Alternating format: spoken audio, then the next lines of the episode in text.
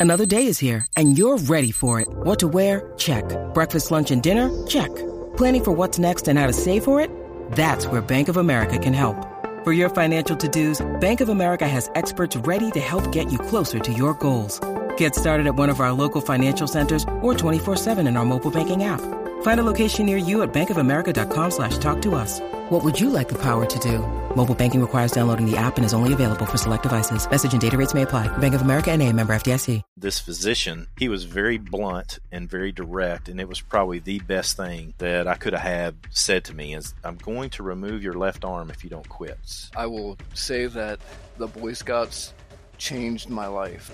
That was my introduction to something that, that I could never, I, I was never able to shake. So, I'll ask you this, David. Hearing that story, what's the first thing that comes to mind?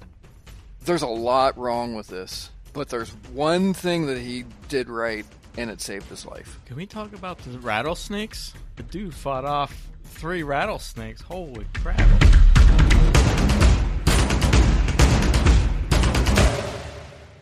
Hey guys, welcome to the Survival Show podcast number zero with Craig and me, David, where it's our job to take you guys step by step through the tactics, gear, skills, and mindset you need to survive almost any crisis, emergency, or disaster. And we want to show you how to use the lessons you learned today to thrive in your life tomorrow. Craig, how's it going, man?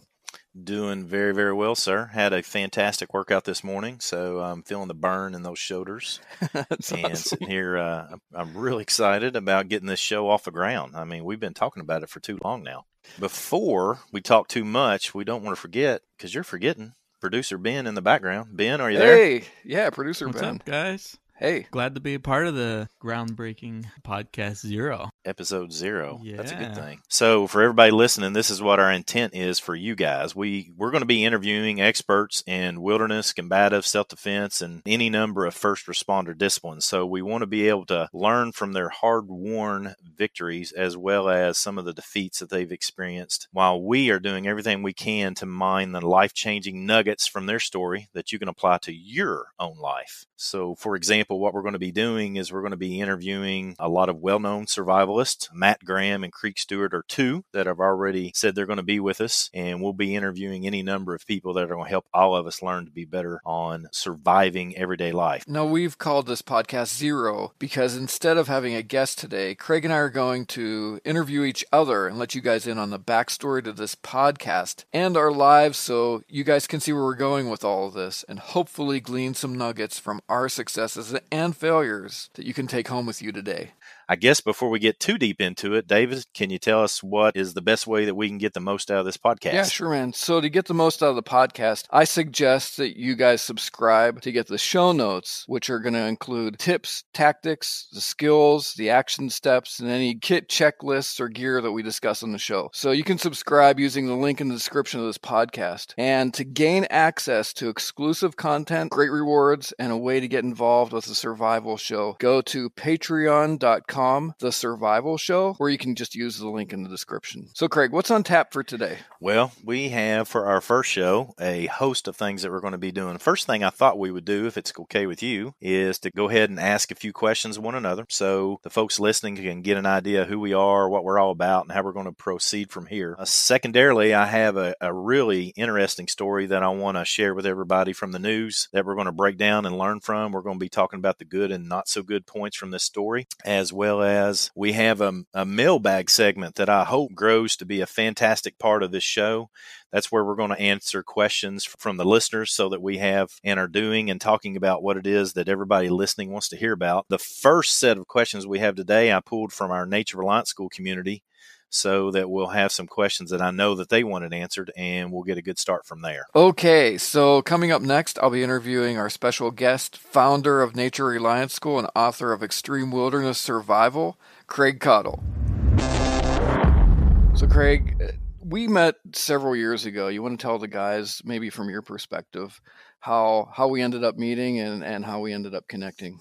Yeah, absolutely. Uh, so, as director of Nature Reliance School, we host a, a, number of classes, and on a regular basis, I I reach out to people from the survival community and invite them to classes and offer them a, a class to come in so I can get to meet other people. Uh, I always learn from those opportunities. And obviously, uh, our intent is to help others learn that come to us. So, for those listening, I, I, contacted David and invited him to an advanced survival class that we are having here in Kentucky. He very humbly accepted that invite. And so he came down and we spent, oh, that was a nasty weekend too, wasn't it, David? That was a terrible was, weekend. it was a perfect weekend for an advanced survival class. It was. It, it was, it was really. cold. It was rainy. We had a, an incredible crew of people that were there for the class, but the weather was, was very good, I guess, for a survival class. But you do those in December intentionally. Tell me why for that very reason, there's been, uh, we want things to be a little bit uncomfortable. We want people to learn how to do survival in a situation where they're not comfortable, where building a fire and building a shelter is not something that's just part of a class. It's something that's actually needed for people to, to stay alive. And so we usually do those somewhere around that December, January, February time frame for that very purpose to make sure it's uncomfortable. I really like your approach too, and, and one reason that I, I was very intrigued to come out and, and meet you in person. Your motto and what you do is "Come, let us learn together," and and that really that really impressed me. That that was a draw card for me to come out and, and really want to get to know you. Yeah, it's actually uh, Tracy Trimble, one of our other instructors, was the gentleman who came up with that saying and it, it really set the stage for how we do things as a as an overall mindset. So yeah yeah i like it. Come on join in. Let's learn together. I like that. So you have a youtube channel. Uh, you've you've done a lot of writing. You train civilians. That that would be most of us. Law enforcement. You train some federal agents. You're an expert tracker. Now you've written two and I, i've got here two slash three books and I, th- I think you're a black belt in two martial arts and you were born and raised and you live currently in the rolling hills of Kentucky. Can you take us back, Craig, and maybe share with us all how you got from there, meaning Kentucky, being uh, born and raised there, to where you're at now? Yeah, absolutely. Um, so somebody asked me not too long ago, uh, when did you start doing all these skills? My answer to that question is, when have I not been doing these skills? So, uh, you know, I grew up in a rural part of Kentucky, which is a, a beautiful part of the world, not just the country, and I grew up in a family that liked to do camping instead of amusement parks. Uh, we spent a lot of time hunting and fishing. Uh, we did a, a, somewhat fair amount of what I refer to as period correct reenacting, you know, dressing up like in this part of the world, dressing up like Daniel Boone, shooting uh, muzzleloading rifles, building knives, building rifles, and stuff of that nature. And so I came by woods skills, like a woodsman's skills, just rather honestly. So, uh, you know, I did some competitions basically at the national level and tomahawk throwing and knife throwing and all that stuff as a kid. You know, all these outdoor skills, all these what seem to be more often referred to as bushcraft skills than anything else are just really just a way of life for us. I mean, there I lived in that glorious time of our country where my mom would say, "All right, I want you to leave and I want you to come back at dark."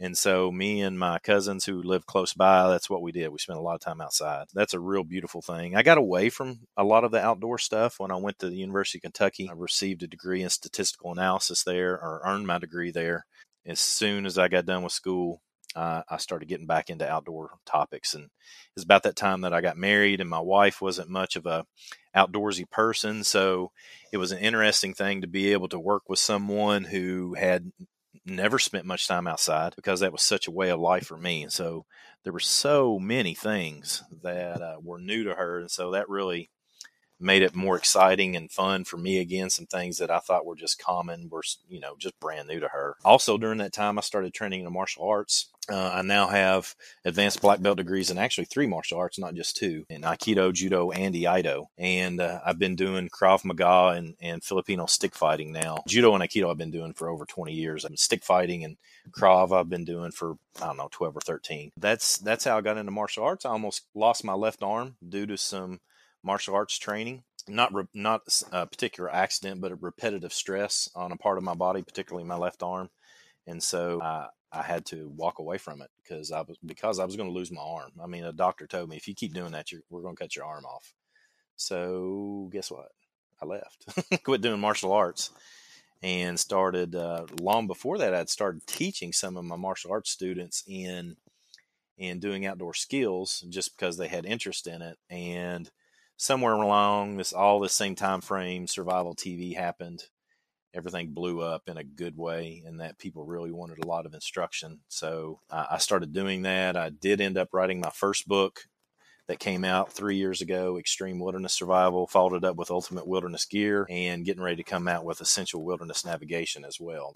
That's the three or four minute version of of 49 years of stuff, I guess. One thing that I really keyed in on is something that you said earlier on in, in that what we call survival now to our fathers and and for you grandfathers probably it was just a way of life. Yeah. Sleeping out on the ground, I mean, there were times where my parents would take me and one of my cousins and just push i mean literally push us out into an area that we were not familiar with and say we're going to come pick you up tomorrow. I mean we didn't really i mean we didn't have anything except maybe a tackle box and a, a fishing pole. So we would you know there were certain things in that tackle box that helped us make fire and stuff of that nature. So we just sleep out on the ground and catch some fish and eat and it wasn't survival. It was just, you know, I just thought it was what we were doing. I know you had an interesting time in your younger life where you went out in the woods for 30 days basically with nothing. I did. I did uh I did two of those.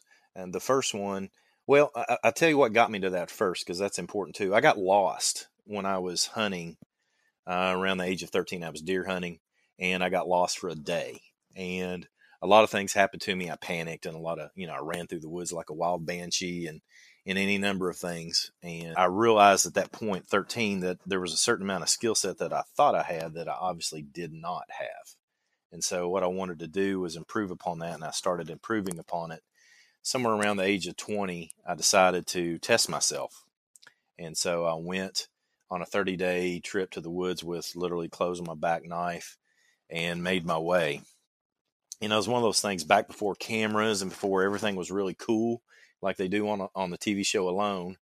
Uh, it was it was me and a knife, and I did really well. Uh, I did exceptionally well. Uh, I ate well. I slept well. I had everything I needed, but it was in late spring where the weather was fine. There were plenty of edibles around, not a problem at all. And so uh, I got confident uh, I got overconfident probably a better word. Uh, ego took over, and I went out for another 30 days the following winter and nearly died. Uh, I didn't eat for about three weeks and nearly I had a, a whole lot of serious problem with core body temp and staying warm. And so, because it's a lot of work, it's a lot of work, and you can't just sit around a fire all day long.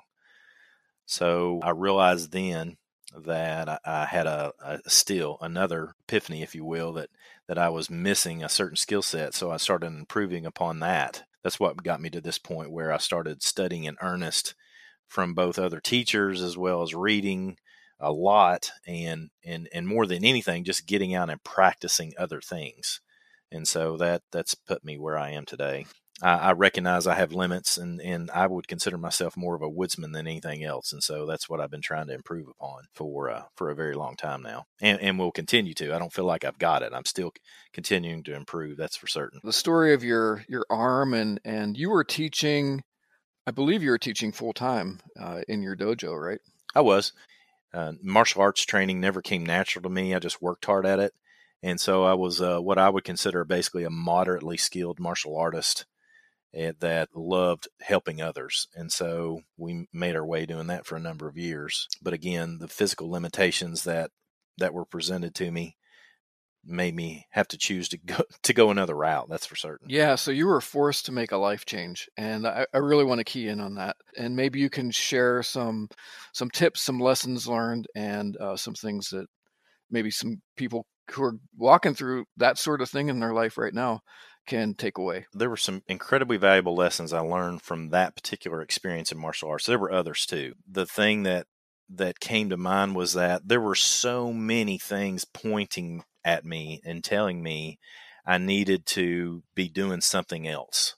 And it's what I teach people now is called the critical rule of threes. If you see three things that stand out that are anomalies to the normal day to day or whatever's happening to you, then you need to change. If they're different from the baseline, you've got to change what you're doing or you're going to pay the, some sort of penalty. And I did pay the penalty. I, I mean, I almost lost my arm over it. Fortunately for me, this physician, he was very blunt and very direct. And it was probably the best thing that I could have said to me is I'm going to remove your left arm if you don't quit. And what was that? Was that neurological damage? In, in the martial arts of Aikido and Judo, you get thrown a lot and you fall on the mat a lot. That's just part of it. And one of the things that you do is you slap the mat. And there's a lot of reasons for that. Maybe we'll discuss that another day, but there's a lot of reasons that you hit the mat. And by hitting the mat, I had destroyed the two arteries in my lower left arm below the elbow, um, the radial and ulnar arteries. They were completely occluded, and it was basically from trauma, not from some sort of bad diet or anything of that nature. Fortunately, from this, for me, this doctor was so direct in the way that he handled it. He was a fantastic physician and that it just resounded with me and it and it woke me up. And when I woke up, I realized I looked around and realized all these things that I tell people to do, I wasn't doing myself. And so, yeah, I made the change to quit. It was pretty bitter about it too. Uh, I had thought that I would do that until the day I died, and uh, fortunately, I had a few supporters that were students of mine that were just over the top supportive. I mean, I know it sounds weird, but you know, there were some indicators that there were just some people that I had cared a lot about that just did not care. That I think was a was another way that that I give credit to to my creator in just slapping me upside the head to, to wake me up. I've got a thing that I've been saying lately. I picked up off a UFC fighter, believe it or not, because I'm not a huge UFC fan. But this fighter said, you know, we're either winning or we're learning. I like that. And that's kind of my approach mm-hmm. to a lot of things. I'm either I'm either doing okay and everything's fine or there you know, and another thing that comes to mind is there is no such thing as being a failure. You're just you're just learning and you're moving forward. Failing does not make me a failure. It just I just learn from it and move forward. Yep. And the critical rule of threes, just just to emphasize that, we'll, over the course of our podcast, we'll be back to that topic because that yeah. comes up a lot. So basically, wh- where that comes from is it's uh, the first time I read of it was in a was a uh, infantry manual from the United States Marine Corps, and they called it the Combat Rule of Three. And they teach these Marines that they can't just continue to allow mistakes to heap up on them. They've got to do something and take charge and, and make something happen. And so uh, I just apply and, and, change the name from combat to critical, critical rule of threes. And, and that applies really well to a lot of things, uh, whether it's, you know, relationships or, or uh, business dealings. You don't want to sit there and ignore the obvious. You want to, if you see these three anomalies to the baseline, then, then you make a change. What would you say to folks? How do you navigate and get to a place of doing something else? Uh, I think we need to to make sure before we take the jump to run a survival school, for example, we need to look at our priorities and our priorities being you would leave a really solid job where you've got really good benefits and really good pay so you can run a survival school that you think you're going to make money in. And I think that's not very smart to do that. Mm-hmm, um, mm-hmm. You know, I had a student came to class one time and he said this to me. He's like, Craig, I would just absolutely love to do what you're doing, but I don't have the ability to do it. He said, I've thought about doing it myself, but realistically, I have a real, he's a computer programmer. He's like, Craig, I, I just, I work, I'm going to work really hard at my job because I'm really good at that so that I can afford to come to more classes. and, and that way he's, he's getting the best of both worlds. And sometimes the best way to take care of our families is to set the priority as our family. And sometimes it's not necessarily in the job that we like, but, but we do it well so we can take care of them sometimes the best thing that we can do is stay in that job that we're supposed to be in, work hard at it so that we can earn the money to do the things that we need to be doing and savor those all along the way and, and live in the now instead of somewhere down the road we're going to be wealthy or somewhere down the road we're going to have all the gear that we actually need and and whatever it is that we're seeking out there that's actually never going to come we just need to be okay with with living in the moment what would you say to somebody who wants to intensely look at a change? They don't really know what the next step might be. Oh, this is simple. Okay. Here, here's how I do a lot of things along those lines is that let's say that I want to start doing some podcasting, but I've done a little bit of podcasting and I didn't feel real good about what I've done in the past, which is kind of where I am right now. Now that we're doing this one, I wanted to do it right. And so what I did before doing that was I took a piece of paper out, I wrote pros and cons of doing it on one side of the paper, wrote pros and cons of not doing it on the other side of the paper, and uh, gave a value for each thing that I put down, usually a plus one if it's a good thing, or a negative one if it's a bad thing. And then I just score it. And whichever one scores the highest, that's what I go with. It's just a, a simplistic way to objectively look at a problem. For example, so you, you want to study survival and you list out, okay, do I just walk out in the woods by myself and figure out I'm gonna make a bow drill? and and and uh, without any training. Well, you do that. You'll do that once. yeah, uh, we've got to find a way to, as best we can, take the emotion out of decision making like that. And so, if you can make it an objective look at it rather than a subjective look at it, then you're going to be able to make the best decision for you because emotions change regularly. And they might change from minute to minute. The basis for Motley Crue, okay? He, yeah, I know, I knew you were going to laugh as soon as I said this, but he had a daughter that wanted to get a tattoo, but she wasn't old enough to get one. So he had to sign off on it, okay? So he told her you can get that tattoo if you do one thing for me, and that is print the image that you want as a tattoo and put it above your bed. And I want you to look at it every day for a year. And if at the end of that year you still love that image as much as you do right now, then I'll let you get a tattoo. And she didn't because she didn't want to look at that image that much. Right. So, how about that for a lesson from Motley Crue? Okay. But with that said, that's that's a good lesson. I think that's that's important. That, I mean, it was a good way of learning a lesson for her because her emotion said, "I've got to have that tattoo right now." Yep. I, oh, yep. Dad, blah, blah, blah, I've got to have this tattoo. When realistically, what he did do was lay it out in an objective manner and remove the emotion from it. How about that? I threw in a Motley Crue reference on the first podcast. I had no oh, idea. Man. I thought I didn't either. I thought you were a Merle Haggard guy, but no, Merle Haggard. I can't stand country. I don't care. Anybody that's listening, I know I've got a twang in my voice, and I'm from Kentucky, but I do not care for country music. Just so you know, from this point forward, so we're clear. And I and I think if we were to take this back to a survival reference, you know, and because I, I, don't, I love talking about these things, but I, I want to make sure that we get back to the survival aspect of it too, which is uh, not just daily life, but let's say in a wilderness event, it, it's easy to let emotions take take over mm-hmm. into your mm-hmm. decision making, mm-hmm. and you've got to come up with a system of thought processing and the way you consider your thoughts and in, in your your decision making. Whether that is survival that's in an active shooter situation, that's not a time where you get to sit back and let things uh, simmer for a day or two. You've got to make decisions now. So or or you're in a wilderness survival situation where you have dumped out of canoe and now everything's wet and now you've got to make decisions to to survive. There's a time to consider those things, which is now. Consider those things now and how you're going to handle yourself so that under stress that comes under such circumstances, you can make sound decisions and move forward. We are going to talk about that a lot, big time around podcast four or five. Hey, I feel like I feel like I've talked about myself too much.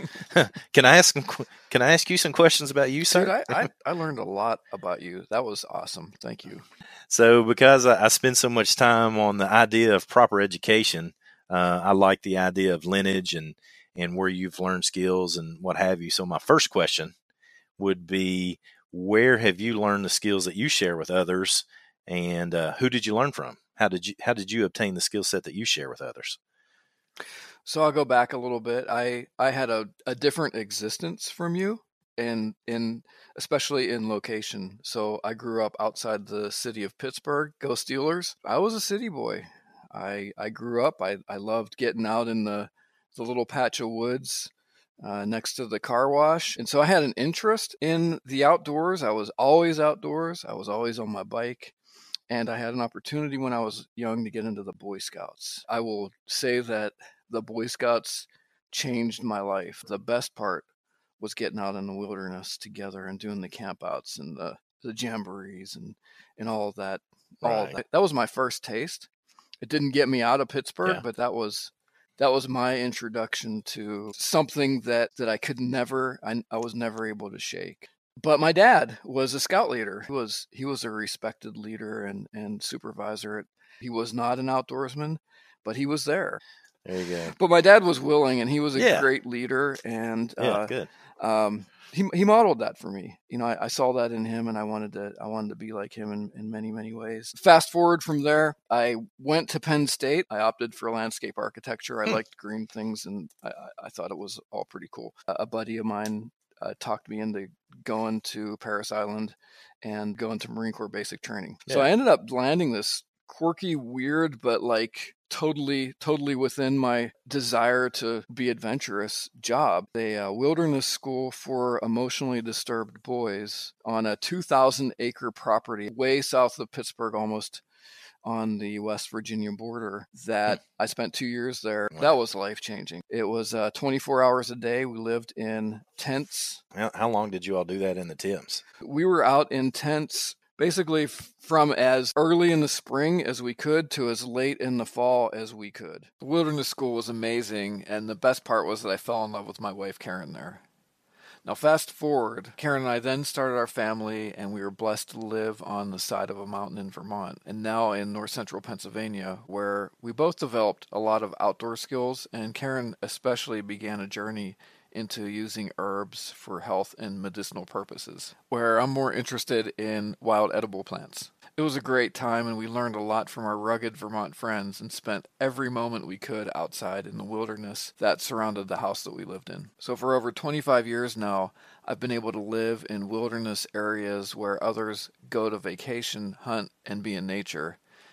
And I just want to tell you that if you have a chance to do it, it's a lifestyle that I highly recommend. Now, for my more formal training, I did spend some time in the Marine Corps, and over the last several years, I've purposed to do at least one or two challenging trainings a year, including with you and your school, Craig. And one of the most interesting trainings I've done was at a unique 40 day long advanced intensive training school that included multi day scout survival and knife only tests at the end. We lived outside in primitive shelters. We got a lot of dirt time every day to practice our skills in an area that proved to have a pretty challenging climate. I was also able to participate in an incredible training experience in the Amazon jungle. And if you guys are interested, I've actually got a six part documentary series on the trip posted on YouTube. And lastly, because of my work with Ultimate Survival Tips, I've been really blessed to learn from some pretty famous dudes who are masters of various outdoor and tactical disciplines. So, to wrap this all up, I consider myself an educator with an eye on leaving a legacy and passing on what I've learned. So, my goal has never been to simply accumulate knowledge and skill for myself, but to deconstruct what I've learned and put it all back together and pass it on to others in innovative and helpful ways. And I know for my part, that's what this podcast is all about. What do you say we get into our news story for for this episode?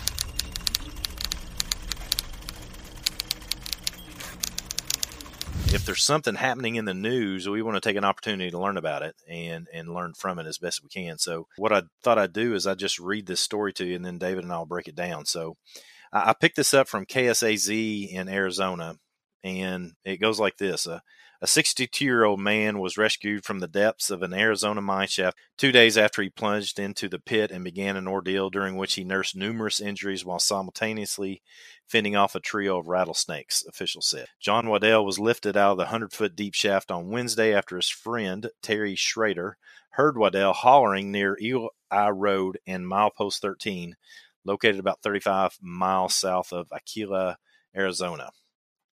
He called me Monday and told me he was coming to the mine, Schrader said. We always had a deal. If he is not back by Tuesday, come look for him because he said he would be back Tuesday. Schrader added, I didn't come on come down on Tuesday. I did Wednesday. I was afraid what I was going to find. Schrader said he drove to the mine shaft er- area and soon heard the sound of his friend screaming. As I pulled out of my truck, I could hear him hollering, Help, help! Schrader said. I did get enough cell phone service that the deputies were on their way. When Waddell plummeted into the shaft on Monday, he broke both of his legs. Worse, as he lay helpless, he suddenly discovered several rattlesnakes rattlesnakes were slithering around him. Waddell said he managed to kill three of the serpents during the trying two days underground, all the while hoping someone would eventually hear his cries for help. It took rescuers nearly six hours to pull Waddell out of the shaft to safety and then to airlift him to a hospital. Although Waddell was severely dehydrated and had broken his legs, his injuries were not life threatening, the news reported. So I'll ask you this, David. Hearing that story, what's the first thing that comes to mind? There's a lot wrong with this, but there's one thing that he did right and it saved his life. Do you want to talk about what he did wrong or what he did right? Let's talk about what he did right. Yeah, that big thing that he did right was he did tell somebody else where he was going. That literally saved his life. Yeah, that's the first thing that came to my mind. Absolutely. The the very first thing that came to my mind is that had he not told someone where he was going, uh, it sounded like they did this on a number of occasions and they already had this agreement that they would check in on each other kind of thing. And that, without a doubt, uh, you couldn't have said it any better. Uh, that literally saved this guy's life, uh, without a doubt. Yeah, he was severely. Apparently, he was severely dehydrated. When well, here's one thing that came up in my mind about that, out. though, David. I mean, he he he was se- severely dehydrated. He'd been down there for two days. Okay, I can tell you right now, if I quit drinking water right now for two days, I wouldn't necessarily be severely dehydrated if I couldn't move around. Mhm. which tells me, which is another thing that came to mind, is that he was not hydrated when he started That's right. So, I mean, right. it, one thing that I recommend from uh, in survival classes and, and and blogging and my books and everything is is that if you number one, we all need to stay hydrated for our health every day. And how much hydration do we need? That depends upon your body size. But I just just to give everybody a number, somewhere between a half and a full gallon of water a day. If you're not going That's to the bathroom a lot, then you're not drinking enough water. That's you know I, I've asked a lot of sports physiologists that question, and that's basically the answer that keeps coming back over and over is you need to be peeing a lot. And if you're not peeing a lot, you're not drinking enough water. That one came out to me, uh, just like kind of jumped out at me that he was severely dehydrated. The other thing that he had an agreement with his his buddy on this was that neither one of them would ever go down into a vertical mine shaft without somebody else there. Oh, I missed that one. Wow. Yeah, yeah. Part of part of the rest of the story was it was Wow. approximately 100 feet down there, Right. and uh, he was s- somewhere between a, a quarter and half the way down, and his carabiner broke, and that's what happened. Carabiner broke, and he fell into the into the shaft. Wow. See, I missed that part of the story. Man, oh man. So we need to do a check on our equipment, right? For sure. That's right. there's a lot of recommended rules when it comes to climbing and rappelling gear. You know, you keep a log of all your ropes, you keep a log of all your biners, and those rules are there for stuff like this. you know, one thing that another thing that came to mind just on the story was just some sort of signaling device. I mean, what if he had fallen and he broke his jaw and he couldn't yell? He's very, very fortunate this guy lived and didn't die down the bottom of that shaft Mhm. somewhere. Um, you know, you could put a signal up at the top when you went down. You could do exactly what you said, which is never do it unless your buddy's with you, kind of thing. I mean, that's that's yeah, crazy. and just having a didn't ba- having a basic survival kit. I mean, e- even just something in your pocket, like you said, if you could start a fire, just having some water with them, having some some nutrition, sure. just the basics. It's really it's really the basics. Just because that we are safe does not mean that we can't do adrenaline fueled activities. You know, e- even special forces that go, you know, jump out of helicopters and go into places where people are trying to kill them, they have a very strict way that they pre plan and get things put together before they do that. And so that's just all I'm recommending is that if you recognize that there's, you know, a critical rule of threes and these things are happening, then that gives us an opportunity to come back another day and do it later uh, rather than possibly pushing through. And I'm not saying that we don't have to stand up and, and push through things at times, but if, if things are happening and it's obvious that we're pushing our limits, then we need to change what we're doing and we're gonna we're gonna meet our limit. And that's that's not a cool thing. All of my books I have stories at the beginning of each chapter, and a lot of those are what, you know, are bad things that have happened to people. And one of the things I try to impress upon people there, and I'd like to impress upon people here as we continue moving forward with our podcast, is that we're looking at these stories and not trying to armchair quarterback somebody and say, oh, this guy's wrong, this guy did this. You know, the facts of the matter are that things that happen to people all the time, what we want to focus on is the situation, not the personal decision making. So the situation could easily happen to any number of people, and and our goal is to make sure that that doesn't happen to to those of you listening or to me as I continue doing things that I'm going to be doing. Can we talk about the rattlesnakes? The dude fought off three rattlesnakes. Holy crap! Yeah, here here's some things that I thought about the rattlesnakes because I didn't. David, did you read anything specifically about how he killed them? Because I I couldn't find anything. I couldn't find anything. Broken legs, and he still killed them. Yeah, exactly. That's that's. Uh, thanks Ben for bringing that up. You know, rattlesnakes are a pretty dangerous critter that's out there. We need to be aware of them, but they they do have a effective range, and, and if we're outside that range, then we should be okay. But one of the things that he could have taken from those rattlesnakes is the blood, uh, and it would have helped in hydrating him. That's for certain. Um, just from a pure, Pure bare bones looking at it, survival. survival. My- yeah, I mean, you, you he could have drank that blood, and it would have helped him hydrate. That's for sure. Um, but how he went about, I would love to know how he went about killing those rattlesnakes without getting bit, because everything I read said he did not get envenomated. Uh, That's No, that's that's pretty remarkable, uh, especially not being able to be very mobile, as Ben brought up. I mean, he's got broken legs and basically, I'm assuming, just sitting or laying there. Um, I don't know. I'd love to read. Maybe maybe one of our listeners will dig into that and we'll hear about it later and find out what happened. But let's let's pick up one of these questions. You want to from the mailbag? Yeah, sure, go for it.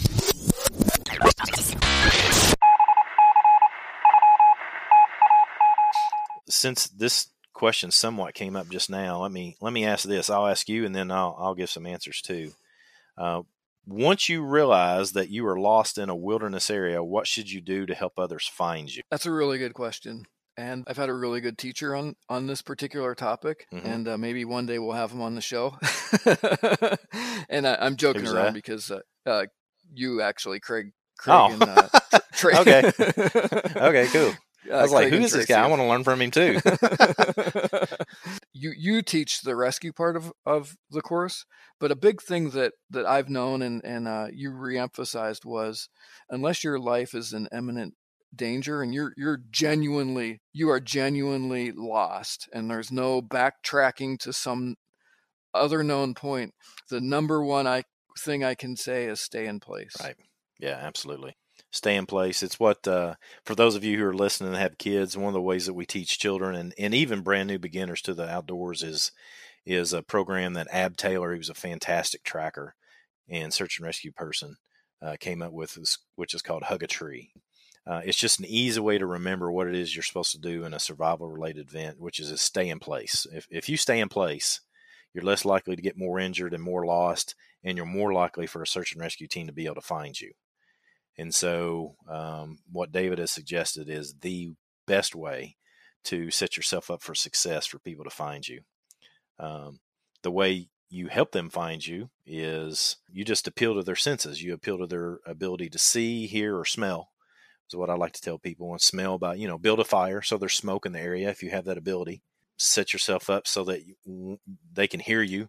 Bang some pots and pans if that's what you have. Blow a whistle is an even better choice. Yell when you know that somebody's looking for you. If you're yelling just for the sake of yelling, you'll run out of energy and burn a lot of water. If you go in the woods wearing camouflage, then have something, something in your pocket. I like to carry a bandana that's bright orange or fluorescent yellows that that can bring your position easier to see. Flashing lights, any number of things, fires. There's you know, I think at some point in time, day we need to have a whole whole podcast just on signaling, don't we? That's a really good idea. Probably somewhere around podcast six to 10, we're going to spend a whole podcast talking about rescue. Oh, okay, good, good.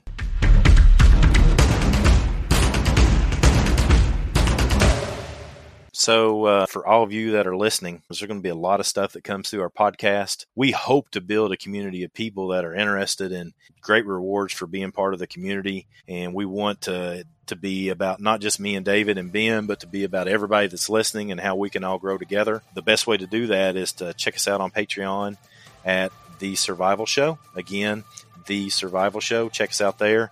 And that way you can find out how you can get in on all that exclusive content.